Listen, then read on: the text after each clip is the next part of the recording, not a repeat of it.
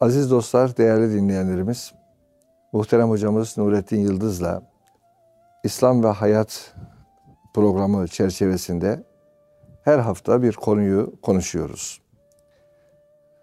Kendimize, İslam ümmetine, insanlığa ilahi hakikatleri hatırlamak, İslam'ın güzelliklerini hayatımızın her alanına, görünen alanlarımıza, görünmeyen alanlarımıza nasıl iletiriz, nasıl onlarla buluşuruz, kaynaşırız, bunu konuşuyoruz.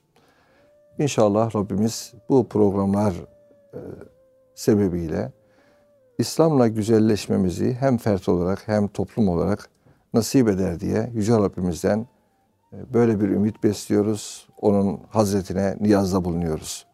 Hocam, bugün yeni bir programla inşallah izleyicilerimizle, dinleyicilerimizle buluşacağız. Rabbimiz bu buluşmalarda inşallah bizlere doğruyu söylemeyi nasip eder. Amin. Doğru anlaşılırız inşallah. Amin. Bu noktada doğrusu dinimiz sürekli hatırlatmaktan bahsediyor. Hakikatleri birbirimize hatırlatmak gibi bir sorumluluğumuz var. Bu sorumluluğu yerine getirmeye çalışıyoruz. İnşallah Rabbimiz muvaffak eyler bizleri. Hocam, görünmeye epeydir bir arada değiliz belki. İyisiniz, afiyettesiniz inşallah. Elhamdülillah. Hamdü senalar olsun. Şükürler olsun. Cenab-ı Hak sıhhat ve afiyette daim eylesin. Amin. İnşallah. Emiyan, hepimiz için. Huzur ve saadetle bereketli hizmet ömürleri sizlere de niyaz ediyoruz. Hepimize inşallah. Hocam, bugün şöyle hepimizin hayatını bir şekilde kuşatan demesek bile işgal eden, bazen faydalı bazen faydasız ilgilendiğimiz bir alanı konuşalım. Yani internet dünyasını konuşalım arz ediyorum. Doğrusu böyle internetin tarihine baktığımız zaman işte 50'li yıllarda çekirdekleri atılmış, 70'li yıllarda yavaş yavaş kullanılmaya başlanmış bir alan. Aşağı yukarı yarım asırlık bir geçmişi var baktığımız zaman. Ama bugün dünya nüfusuna baktığımız zaman yine hemen hemen internetle ilgisi olmayan kişi kalmadı desek yeridir. Afrika'da bile bakıyorum, bizim bünyemizde Afrika'dan gelen öğrencilerimiz var. Burada bazen saatlerce orada arkadaşlarıyla, aileleriyle böyle bir Wi-Fi ortamı bulduklarında uzun uzun konuşuyorlar. Afrika'nın da köylerine kadar girmiş bir sistemden bahsediyoruz.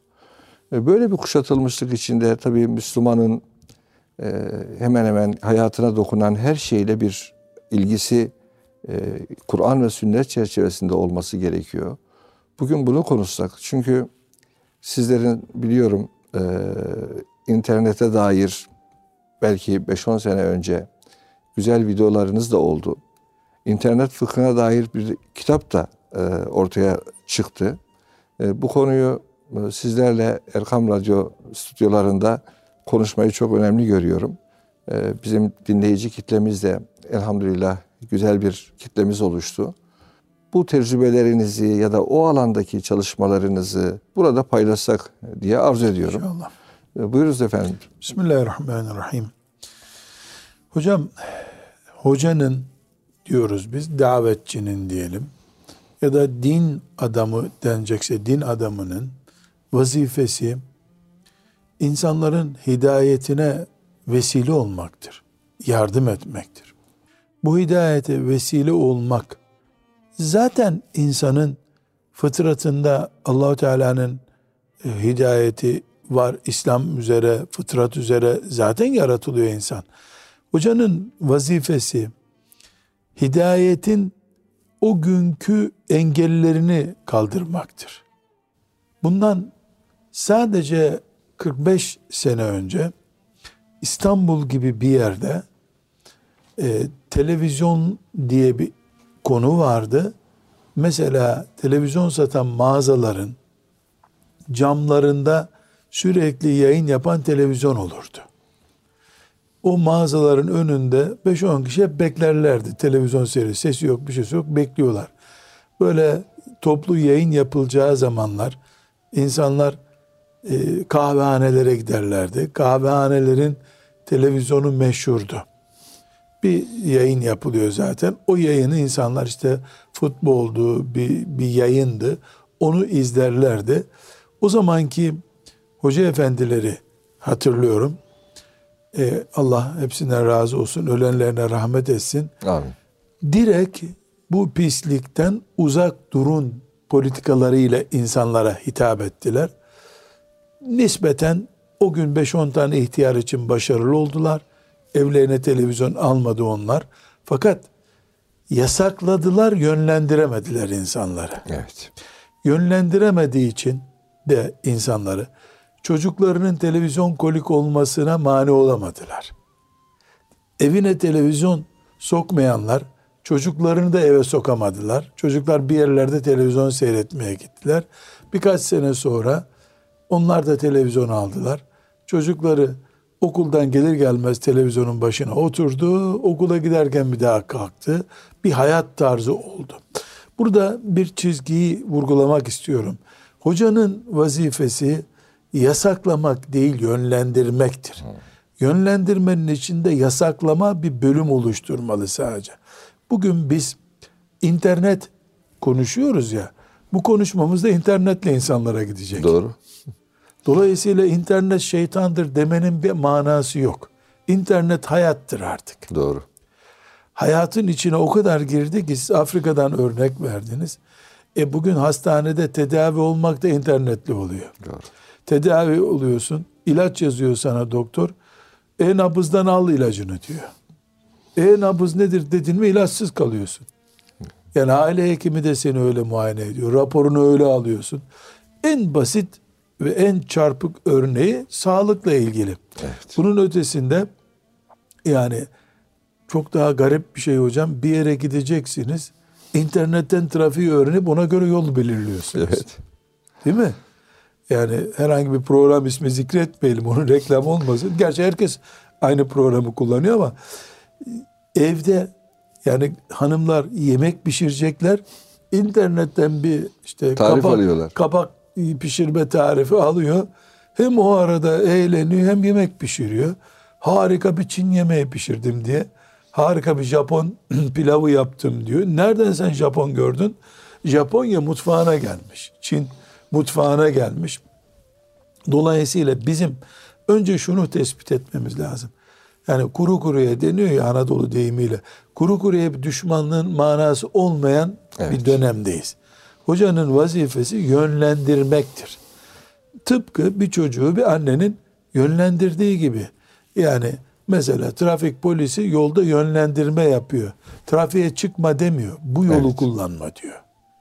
Bir levha koyuyor, şu tarafa dön diyor. Buradan git diyor. Bu yolu işte filan sebeple kapattı belediye diyor. Yani biz evvela hocalığın konumunu tespit edelim. İnternet kullanan melundur, internet şeytandır. Bu sözün bir yeri yok hayatımızda. Yeri yok. Doğru değil. 1970'li yılların başında o zamanki hoca efendiler, Allah hepsine rahmet eylesin, televizyona düşmanlık yerine bu televizyon şöyle kullanılır eğitimi yapsalarmış daha başarılı olacaklardı zannediyorum. Aynı şeyi mesela futbolda yaptı hocalarımız. Futbol düşmanlığı yapıldı. Elhak futbol düşmanlığı hak etmeyecek bir şey değil. Yani toplu afyon gibi bir şey futbol. Ama spor ihtiyacı olan genci de yönlendirmek gerekiyor. Yani futbolla meşgul olacak yerde filan yerde enerjini boşalt deseymiş hoca efendilerimiz. Onları kınamak için söylemiyorum bunu ama. Yani bir örneği yoktu. İlk defa böyle bir şeyle karşılaşıldı. Akıllarına ancak bu geldi. Bunu becerebilirler. Allah onlardan razı olsun. Ama biz bu konuda aynı taktiği kullanamayız. Evet. Masum değiliz o zaman. Yani bir önceki hoca efendilerin televizyon mücadelesini çok önemsiyorum ben. Çok ama önemsiyorum. Evet. Yani o mücadeleden bugünkü hocalarımızın ders çıkarması lazım. Onların televizyon izlemeyin, bu şeytana alet olmayın sözü isabetsiz bir noktaya geldi. Ama onlar vazifesini yapmış oldular. Tehlikeyi gösterdiler sadece. Bir nesli biraz kurtarabildiler. Öbür nesilleri etkileri olmadı. biz bugün internet nimeti ve imtihanıyla karşı karşıya geldik. Hem nimet hem imtihan bu. İmtihan. Bunun hakkında ne yapacağımızı en azından yani kötülüğü anlatmakla yetinmeyip ya da herkes oraya salıp ne yaparsa yapsın demekle iktifa etmeyip bir ortasını bulabileceğiz. İnşallah bu ortasını göstermiş oluruz. İnşallah. Burada ben şunu izah etmek isterim hocam. Bu dünyada ekmek kadar büyük bir nimet yok değil mi? Yani biz mesela ekmek davası diyoruz. Evet.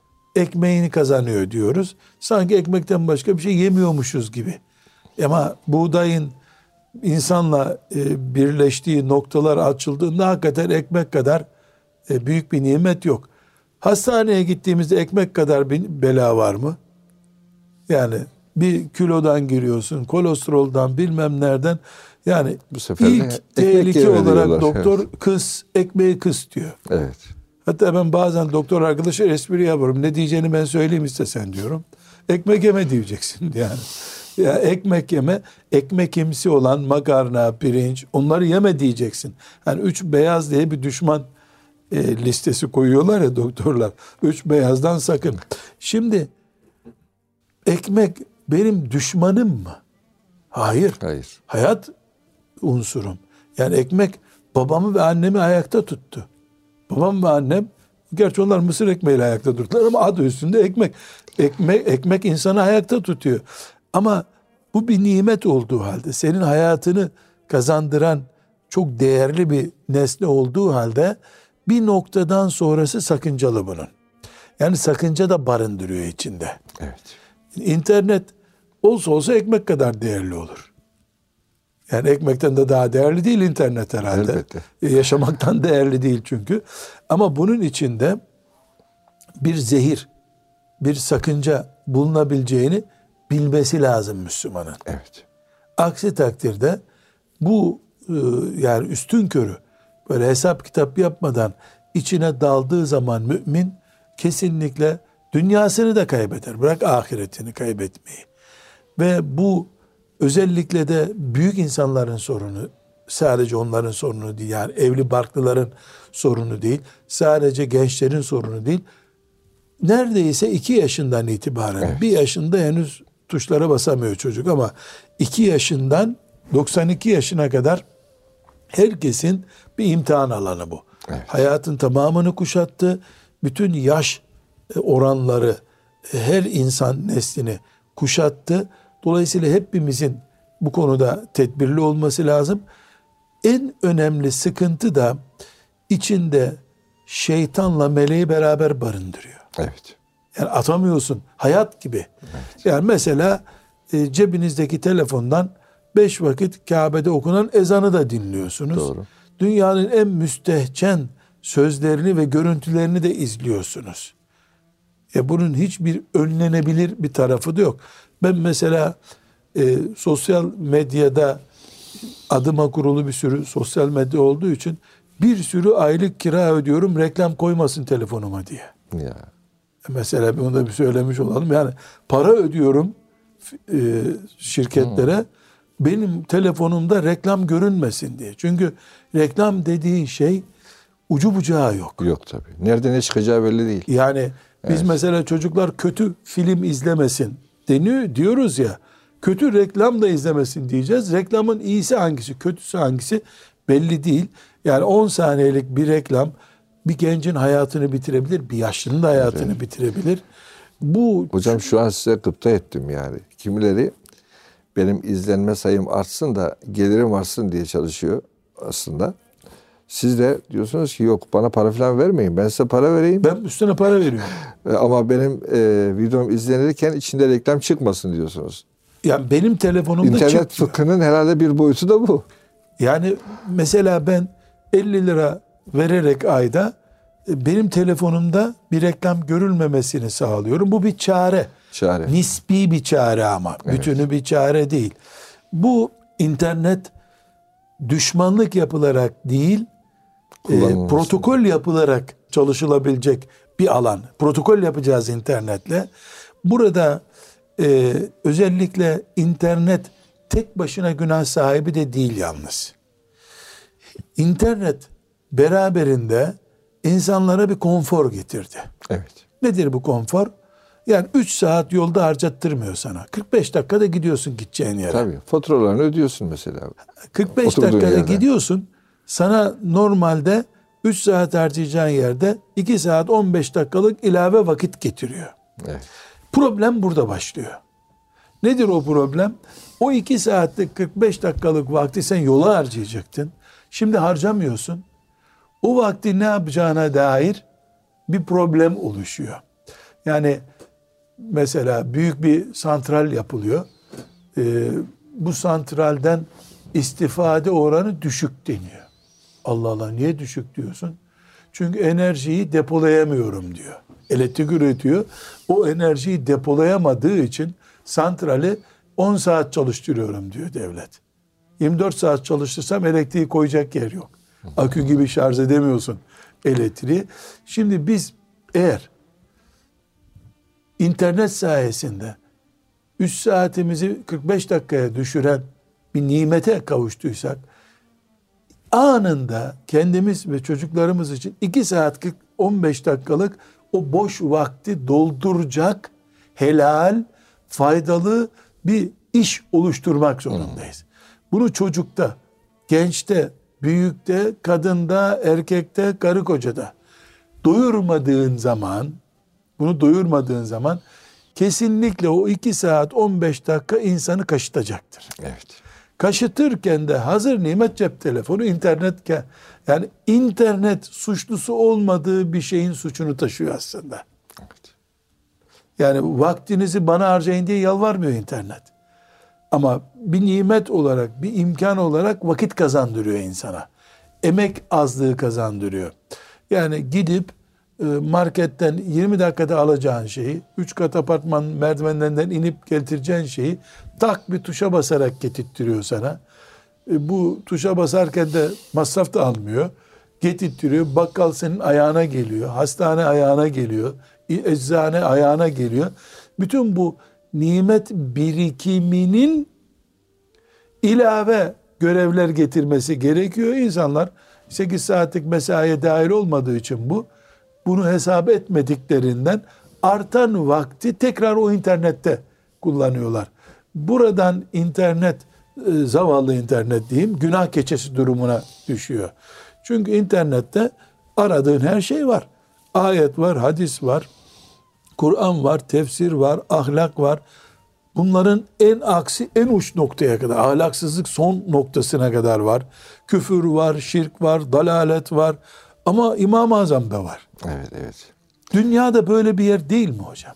Evet. Dünya dediğimiz hem İmam-ı Azam'ın, hem Ebu Bekir'in, radıyallahu anh, hem Ebu Cehil'in, hem şirretlerin, herkesin bulunduğu bir yer. Yani Mekke demek, Ebu Cehil demek.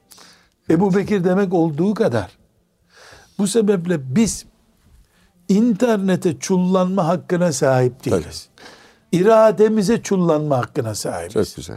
Yani niye irademizi kullanmayalım ki biz? Evet. O zaman problem, yani daha doğrusu internetle ilişkide hocam irade bir merkez bir noktada duruyor değil mi? İnsanın iradesi. Çünkü şöyle ifade edelim. İnsan yalnız kaldığı zaman hocam, yani toplum baskısı olmadığı zaman, onun nefs-i emmaresi diye de ifade edebileceğimiz içindeki o duyguları, bir takım süfli duygulardı diyelim. Süfli duyguları da kimsenin olmadığı ortamlarda çok daha kendini ele veriyor. Dışarı akıyor adeta. İnternet de buna müthiş bir fırsat da sunmuş oluyor. İnsanın hani etrafına da bekçi tutamazsınız. Sürekli onu kontrol edemezsiniz. Kalbinden başka bekçi yok. Evet. Dışarıdan yönetilen bir varlık çoğu zaman değiliz yani bu yönümüzde. Bu çerçevede gerçekten o çok faydalı, bir yönüyle çok faydalı olan bu internetin bizim için çok zararlı hale dönüşmemesi. Yani bizim onu kullanmamız, onun bizi kullanmasının önüne geçmek için burada belki o alana biraz fazlaca hocam eğer değinebilirsek sanki daha iyi olacak. Bugün buyurduğunuz gibi 2 yaşından başlattınız ama belki 2 yaşına kadar da çocuğun uyutulmasında şurada burada yine internet olmalı. Annesi kullanıyor onu diyelim. Annesi yani kullanıyor. Kendisi tuşlara bastığı günü saydım. Evet. Yani internet fıkhı bir konuşmanızda beyan ediyorsunuz. Buluğa ermeyi beklemiyor. Hani ondan mükellef olmak, sorumlu olmak anlamında. Ta küçük yaşlardan itibaren internetin bir fıkhının, bu çerçevenin oturması gerekiyor. Bu noktada da o irade terbiyesi dediğim, o terbiye nasıl oluşacak? O irade nasıl güçlü hale gelecek?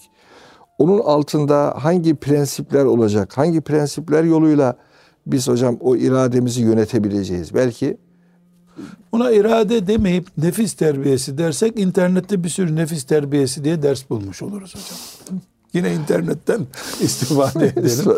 Yani esasen nefislerimizin terbiye edilmesi lazım. Ve asıl mesele hocam, bir Hasan Basri'ye muhtaçlık zamanındayız. Bize ahireti hatırlatacak. Dünyada bulunma maksadımızı sürekli hatırlatacak. Allah'a adanmış dervişler, şeyhler, alimler, murabbiler, davetçilere ihtiyacımız var. İnsanlığın bugünkü kadar Allah'ı hatırlatan, Allah'ı ve cenneti ve cehennemi hedef olarak, yani bilgi kaynağı olarak ve işlem olarak önümüze koyacak mürşide ihtiyacı bugünkü kadar olmamıştır herhalde. Ben bu internet dünyasının İslam toplumundaki açılışını ümmeti Muhammed'in tabi nesliyle beraber Bağdat'a açılışı gibi görüyorum. Yani Bağdat bağrını açtı. Bütün insanları, Yunan kültürü orada, Hint kültürü orada, Bizans kültürü orada. O günkü internet onlardı hocam. Yeah. Memunu onlar satın aldı işte. O günkü Yunan kültürü satın aldı. Dolayısıyla o gün nasıl Ebu'l-Atahiye rahmetullahi aleyh destanlar yazarak Allah'a çağırdı insanları. İşte biz onlara Sufi büyüğü diyoruz. Adına ister Sufi büyüğü de, istersen cami imamı de. Yaptıkları iş ne? Yunan, Hint, Bizans kültürünün böyle yağmur gibi Bağdat'a yağdığı günde sokaklarda durup Behlül Dane gibi işte insanlar çıkıp etmeyin, bu dünya fani. O günkü dille, o günde zaten o kültür dilli ve sözlü olarak, yazılı olarak geliyordu. Onlar da aynı şeyle cevap verdiler. Bugün internet üzerinden geliyorsa eğer, biz de internet üzerinden cevap veriyoruz, vermemiz gerekiyor. Lakin biz bugün internet çalışması yaparken o Behlül Danelerden, Hasan Basri'lerden, Ebu'l-Atahiye'lerden, Fudayl bin İyad'lardan bir noktada farklı duruma düştük. Nedir? Onlar bir ücret beklemeden, şov yapmadan, reklama girmeden, gelin Allah'tan kopmayın diye yalvardılar insanlara. Biz yani YouTube izleyicimizi artırmayı da bir hedef olarak haline getirdik. Yani ne kadar izleyicim olursa o kadar daha makbul olacak sanki. İhlasımızda kalite problemi var diyeyim. İhlassızlık büyük iddia olur da, bu sebeple de Ebu'l-Atahiye'nin bir mısrası yüzlerce insanın hidayetine vesile oldu. Günahtan dönmesine vesile oldu. Biz saatlerce konuşuyoruz. Hiç de bir faydası oluyordur inşallah. Aradığımız çapta olmuyor. İhlas problemimiz var. Bu nefis terbiyesi diye özetleyebileceğimiz ve aynı zamanda irademizi ayakta tutma, güçlü tutma diyeceğimiz şey insanlığın bugünkü problemi değil. İşte Bağdat'ta da böyle bir problem vardı. Evet. Ebu Bekir radıyallahu anh'ın farkı nedir? İradesini güçlü kullanmasıdır. Evet. Sallanmamış bir imana iradesiyle sahip oldu. Yoksa Ebu Bekir radıyallahu anh'a farklı bir iman teklif edilmedi değil mi? Evet. Farklı bir amel teklif edilmedi. Girdiği yolu öldü bırakmadı. Evet. Dövüldü bırakmadı. Kovuldu bırakmadı. Hicret etti bırakmadı. İrade, buna diyoruz. Bu irade evvela anne ve babalar yüzünden zayıflıyor. Hocam burasına isterseniz ikinci bölümde devam edelim. Çok önemli çünkü. Burayı bir bütün halinde dinleyelim inşallah sizlerden. Kısa bir ara veriyoruz aziz dostlar. İnşallah bu aradan sonra kaldığımız yerden devam edeceğiz. Değerli dinleyenlerimiz, Nurettin Yıldız hocamla İslam ve Hayat programında interneti konuşuyoruz. Hocam birinci bölümde internetin kuşatıcılığı, hayatımızın her alanına bir şekilde girişi, elbette onun birçok faydalarının olduğu, bundan artık kaçınmanın akıl kârı olmadığı, elbette kaçamayacağız. Kaçmak da gerekmiyor. Ama önemli olanın yönetme olduğunu ifade etmiştiniz. Ve bu yönetmede de iradeye vurgu yapıyordunuz ki tam orada ikinci bölüme geçelim diye ara vermiştik. Evet, bu iradeyi hocam nasıl yöneteceğiz? Nasıl güçlenecek bu? Şimdi irade sigarayı bırakarken de karşımızda. Doğru. Zayıfla derken de karşımızda. Şimdi zayıflama programları var ya bir sürü. Evet. Şimdi dikkat edin. İşte şu gıdayı sabahleyin yiyorsun, otomatik zayıflıyorsun diyor. Altında küçük yazıyla düşmüş o arada da 15 gün unlu şey yemeyeceksin diyor. Ben zaten 15 gün unlu şey yemesem bir deri bir kemik olurum zaten. Esasen demek ki o verdiği işte kiraz suyu iç, kiraz sapı iç dediği şey şifa değilmiş. O bahane ile irademi kullanmayı öğretiyor bana. Evet. O 15 günde de tatlı bir sonuç görüyorum ben. Zayıfladım, kilo verdim. Tutabilirse dikiş, ekmekten kurtuluyorsun, pirinçten kurtuluyorsun, börekten kurtuluyorsun. Tutmazsa dikiş, 15 gün sonra verdiğinin 2 katını geri alıyorsun. Zayıfladı, şişti derken hayat bitiyor zaten. İrade çok önemli. Evet. Bu iradede anne babanın fonksiyonu çok güçlü. Anne babanın fonksiyonu çocuğun daha o 2 yaşı dediğimiz günden itibaren her dediği yapılan bir çocuk, üzülmemeye çalışılan bir çocuk, başka çocuk yok dünyada tek çocukmuş gibi büyütülen prens çocuklar, bunlar irade zafiyetli bir nesil ortaya çıkarıyor. Bu bir, anne baba fonksiyonu çok önemli. 2, iradesini kullanabilecek insan boşlukta durmayan insandır. Ayağını basmadığın yerde, bir yere tutunmadığın yerde elini kolunu kullanamazsın sen. Yani uzay boşluğunda irade olmaz. Evet. Yer çekiminde irade olur. Bu da ne demek? Mecazi olarak bunu söylüyorum. Bu da şu demek. 24 saati programlı ve dolu bir insanın iradesi olur. Evet. Sadece 8'de işe gidip 5'te geriye artan 16 saati boş bir insanın iradesi olmaz. Uyku mesela 7 saat, 8 saat ne kadar uyuyorsa bu farz. Bunu uyumam lazım dediği zaman bir Müslüman uykusundan kırpıp internetle meşgul olmaz.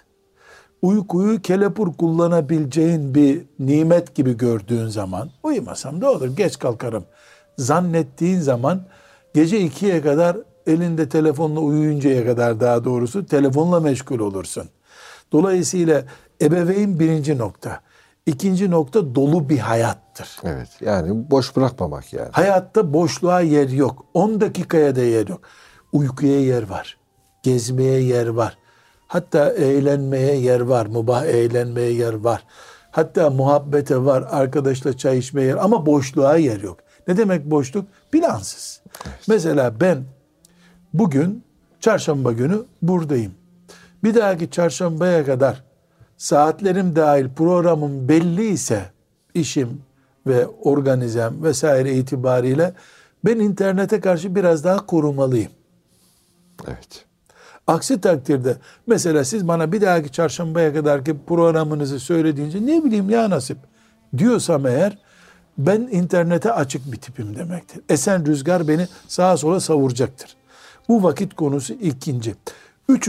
konu üstadım. Çok önemli bir başlık bu. Hayatımızı, düşüncemizi ahiret ne kadar doldurabiliyorsa biz internetten de o kadar korunabiliriz, zinadan da o kadar korunabiliriz. Evet. Ahiret, vay ölenin haline, onun süreci başlıyor diye öteleme hakkımız olduğunu zannettiğimiz bir alem ise kafamızda, İnterneti bırak sen, zina, kumar, faiz her şey açık bize. Bir insan bankadan ne zaman kredi alır? Ahireti 1 saatliğine işleyen bir süreç olmaktan ertelenmiş bir sürece çevirdiğin an o 1 saat bankaya gidebileceğin saattir. O bir saat maazallah zinaya bulaşabileceğim bir saattir. Efendimiz sallallahu aleyhi ve sellem ne buyuruyor? Mümin olarak kimse zina etmez buyuruyor, değil mi? Evet, yani ne anlama geliyor? O ahiret imanı bir süre kısa devre oluyor, susuyor. Elektrik kesiliyor. O karanlıkta yapıyorsun yaptığını sen. Allah Allah. Bu da ne demek? Dönelim şimdi ana konumuza. Ahiret 24 saat, hatta elektrik kesintisine karşı jeneratörü de hazır olacak. 24 saat var olan bir aydınlatma olacak. Cennet hiç gözünün önünden gitmeyecek. Cehennem korkusu hiç kulağından düşmeyecek. Sen internete esir olmazsın o zaman. Doğru. İnterneti sadece nimet olarak kullanırsın. Bir insan alkol şişesine tutma cüreti kadar internete girer. Bu cüret de nereden gelir? Ötelenmiş, sonra gelecek bir gün zannedilen ahiretten gelir. Kur'an-ı Kerim bu ahirete imanı bunun için hep önümüze çıkarıyor. Yani 2 günlüğüne ahirete gitmeyeceğine inansın insan, o 2 günde namaz kılmaz. O 2 günde Allah'ın emrini yerine getirmez. Dolayısıyla irademiz bizim sürekli manevi bir doping alması lazım. Bu doping cehennem korkusudur ve cennet umududur. Hurilerdir, gılmandır. Ömer bin Hattab'la beraber orada muhabbet etmektir. Mus'ab bin Ümeyr'in elini öpmektir. Ayşe anamızı görmektir. Hatice anamızı. Bu duygular canlı olduğu sürece insan ahiretiyle beraber yaşıyor demektir. Adımlarına da dikkat edecek o. Evet. Bir nokta bu. Bir başka nokta da hepimiz arkadaş çevremizin kölesiyiz. Dolayısıyla birbirimizin kölesiyiz. Arkadaşım bana gelip 2'de 1 selamünaleyküm aleykümselam, gördün mü Twitter'da ne demiş o adam? Gördün mü şurada ne demiş? Burada ne demiş? Dediği sürece 75 yaşında adam bile bana bir Twitter hesabı açın diyor. Bir gün babam bana dedi ki sen bu kadar dedi haberleri dedi nereden buluyorsun dedi. Hemen sorduğum her şeye cevap veriyorsun dedi. Dedim baba telefondan dedim. Onun böyle tuşlu telefonu var. Dedi bana da al o zaman bir tane bundan dedi. Meğer beni deniyor. Tamam alalım mı diyeceğim. Yani tamam hangisinden alayım diyeceğim zaman. Dedim baba bari sen bulaşma dedim. Bari sen bulaşma. Ben bunu iptal etmeyi düşünüyorum dedim. Sen bari bulaşma baba dedim. Sen Kur'an oku, bize dua et dedim. Doğru söylüyorsun dedi. Anladım ki test ediyor beni. Bakalım bir telefonu alacağım. Babamla duymadığı için anlaşamıyoruz. Babama bir iPad aldım. Ben ona yazıyorum sürekli konuşacağımız şeyi. O da oradan sesli bana dönüyor. Sonra dedi ki bu alet senin dedi yaptığın işlerden yapıyor mu dedi. Yok bu öyle işlere karışmıyor dedim. Bu sadece duymayanlar için yapılmış dedim. Birisi gelmiş ona demiş bu telefon gibi çalışır istersen demiş. Nasıl yok Nurettin çalışmaz dedi demiş. O da baktım korktu yani aletten korktu. Ve korkman gerekiyor üstelik. Evet, evet. 88 yaşında bir adam orada habere girdi, hava durumuna girdi, dövize girdi derken gidecek hayatı. Çünkü helalinden tatlandırıyor seni internet önce. Evet. Mubahtan tatlandırıyor, ucu harama çıkıyor. Ya. Bu çok önemli. Bir başka hızlı konuşmak zorundayız. Sizin saatiniz evet. Biliyorum hemen ilerliyor saatiniz. Bir başka noktamız yani biz şunu bilmek ve tekit etmek zorundayız ki şeytan getirip direkt bir haramla kimseyi kandırmaz. Bunu yapamayacağını bilir zaten. Mümine karşı öyle yaklaşamaz diyoruz. Kafire de yanaşmaz. Mesela al bıçağı öldür hapishanede 20 sene rahat edersin demez. İntikamını alsana. Bu söz sana söylenmemeliydi der. Önce ölümü söylemez. Evet ben intikamımı almalıyım. Ona cevap vermeliyim derken de elinde bir bıçak olsun bakarsın saldırır sana der. Bıçağı alınca da tam göğsüne batır bunu. Bu bir süreçtir. Yani nasıl okulda A, B, C diye alfabe öğretiyorsun. Şeytan da kötülükleri alfabesinden başlatarak öğretiyor. Onun için kadim alimlerimiz insanoğlunun 2 ayağındaki 2 kaygan zemin şüpheler ve şehvetlerdir demişlerdir. Şüpheler ve şehvetler. Şüpheler ve bu 2 kelimeyi unutma. İkisi de şey harfiyle başlıyor. şüpheler ve şehvetler. Şüpheden neyi kastediyoruz? Hani septik olmaya doğru insanı kaydıracak olan acabalarla başlayan o acaba var ya, evet, ama ya da vay be gibi bütün şüpheler esasen ucu filan cehennem kapısına dayanan bir bağlantının adı. Bunu anlamak zorundayız. Şehvetlere gelince merakımız bizim. Bu nasıl? Neden böyle? Gibi meraklarımız cinselliğinden, döviz oranlarından, bina yapısından, yeni açılmış tünelden, denizde nasıl yüzülüyordan vesaireye kadar. İnternet özet itibariyle bir iki maddede özetlense bütün internette ne var? Şüpheler ve şehvetler var. Filan ilaç iyi gelir mi diye şüphen senin zaten internette var. Yani her şüphe kötü manasında değil. Her şehvet kötü manasında değil. Mubah olan şehvetler var. Yani döviz miktarını bilmek herhangi bir şekilde haram değil. Tabii. Bu da bir şehvettir yani. Züginelinnâs hubbu şehvat ayetinde. Yani Allah-u Teala sevdirdi döviz kaç para diye. 5 lirası olmayan bile dolar kaç para diye merak eder. İnsanoluyuz yani hepimiz. Ama bu merakımızı sınırlandırmadığımız zaman bizi ölüme götürebileceğine iman olarak, ahlak olarak, hatta beden olarak, evet, ölüme götürebileceğini anlamak zorundayız. Bu sebeple internet bizim şüphe kabiliyetimizi ve şehvet kabiliyetimizi kullanarak bize cazip hale geliyor. Biz o zaman ne diyeceğiz? Yani nasıl doktor bir sınır koyuyor, şu kadar yiyeceksin, bu kadar yemeyeceksin diyor. İnterneti de gıda gibi kabul edeceğiz. Şu kadarı yenir, bu kadarı yenmez diyor. Mesela örnek veriyorum. Bir Müslüman elbette ya bu kadar haberler kötüymüş, bir bakayım dolar kaç para, döviz kaç para diye bakar. Yani senin zaten dolar hesabın vardı. Dolara bakarsın. Japon yenine göre bunun karşılığı ne geliyor diye bakmak, işte orada iradeni kullanmıyorsun. İhtiyacından fazlasını kullanmak bir sıkıntı. Yani olsa olsa ekmek kadar olur dedik. Ekmeği de somun somun yemiyorsun. Evet. Dilim dilim yiyorsun. Aksi takdirde zarar veriyor, kilo yapıyor. Hatta bu yemek borunu tıkatıyor. Çok kalın ekmek parçası yutarsan. Bunun için biz diyoruz ki internet dediğimiz şeyi boşluktayken asla kullanma. Evet. Mesela kardeşlerime tavsiyemdir. Evde hanımları yokken cep telefonunu kapatsınlar. Bu bir taktiktir şeytana karşı. Çünkü namaz kılan biri bile olsan, o gün oruç tutmuş biri bile olsan, şeytan için hiç önemli değil.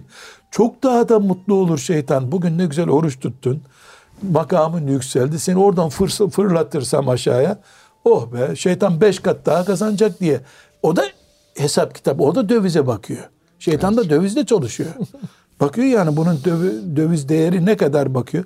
Bugün akşama kadar Ağustos sıcağında oruç tutmuş bir Müslüman akşam internette bir pisliğe batırsa, akşama kadar iş yerinde ıvır zıvırla uğraşmış birini batırmaktan çok daha fazla döviz üzerinden kar ediyor. Evet, evet. Rakamlar aynı gibi duruyor ama biri döviz rakamı, yüksek kurdan bozduruyor onu. Hocam bugün bakıyoruz mesela telefonun kendisi bile sen bende ne kadar meşgul oldun onun saatini veriyor. 2 saat diyor mesela.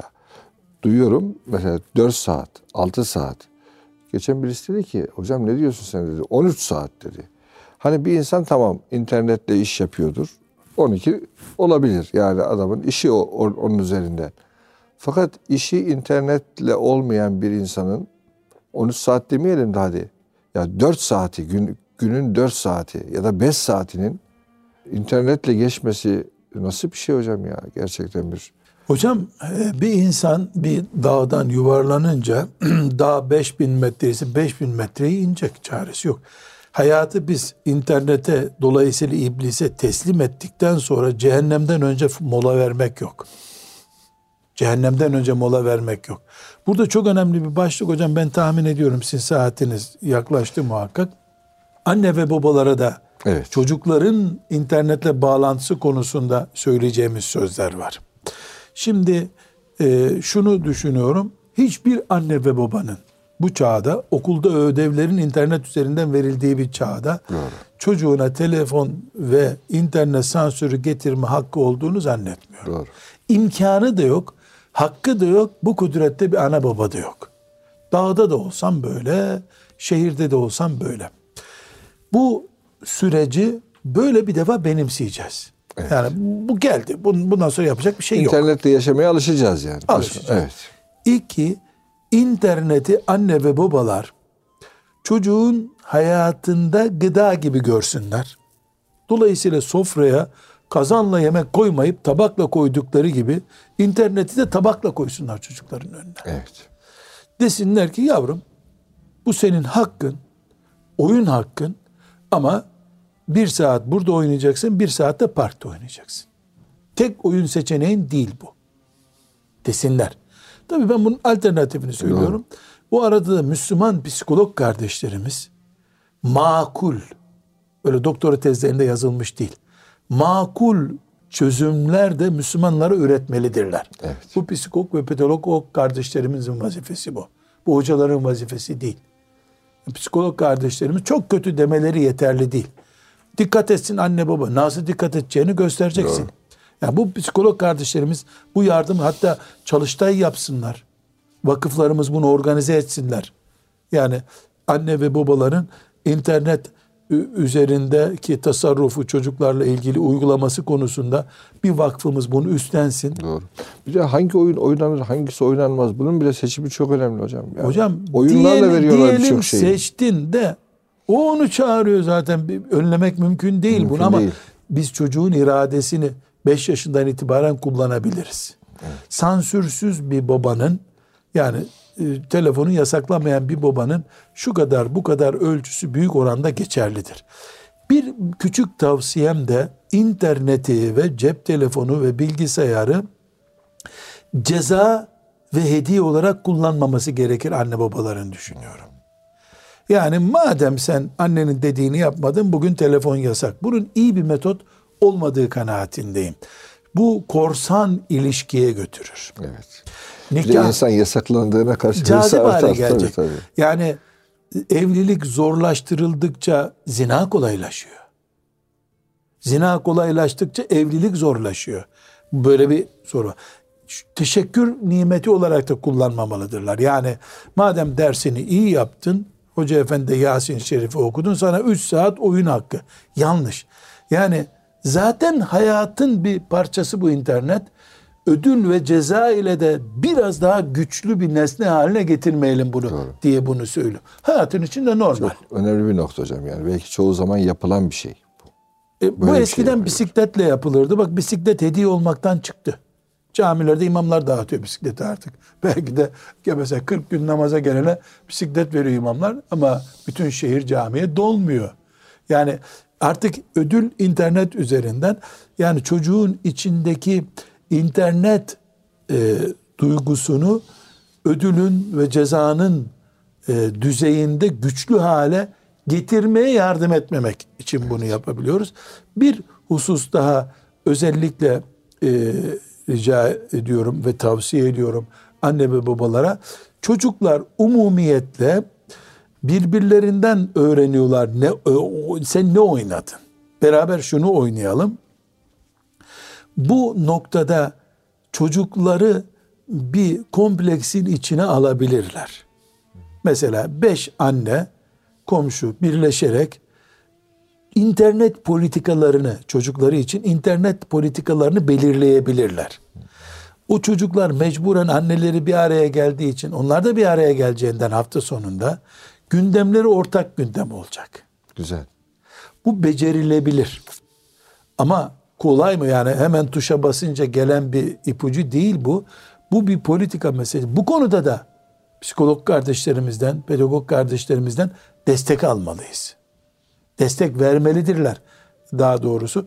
Ortak, bizim bir hoca olarak mesela burada kullandığımız sloganlar onların kullanması eksiklik olur. Bu kötü. Aman dikkat et. Yani bu neye benziyor? Doktorlar sağlığınıza dikkat edin diyorlar. Ben zaten ölümden korkuyorum. Senin bunu söylemene gerek yok ki. Bana işte burnuna şu maskeyi koy dersen bir faydası olur. Sağlığına dikkat et demenin Mesela Avrupa'dan gelmiş bir ifade. Kendine iyi bak. Hadi selamun aleyküm yerine kendine iyi bak. Ben senden mi öğreneceğim kendime iyi bakmayı? Çocuğa söylenir bir söz bu. Ama işte Avrupa'da bir kere çıktı, böyle bir tercüme edildi. Kendine iyi bak. Allah'a emanet ol yerine oturtulmuş bir kelime. Evet hocam. Hocam çok teşekkür ediyoruz. Tabii bu internet konusu bir derya. Size baktım ben mesela sizin daha önceki bu tür topluma yönelik mesaj olsun diye verdiğin internet fıkhı bayağı 8-10 tane program yapmışsınız. O ayrıntılara giremiyoruz hocam tabii. Sizin saatiniz çok hızlı yani dönüyor. Doğrusu sizin o başlattığınız o internet fıkhı anlamında fıkhı zaten hayattır. Müslümanın bir hayatı. O önemli bir şey. Ona dikkat çekmek lazım.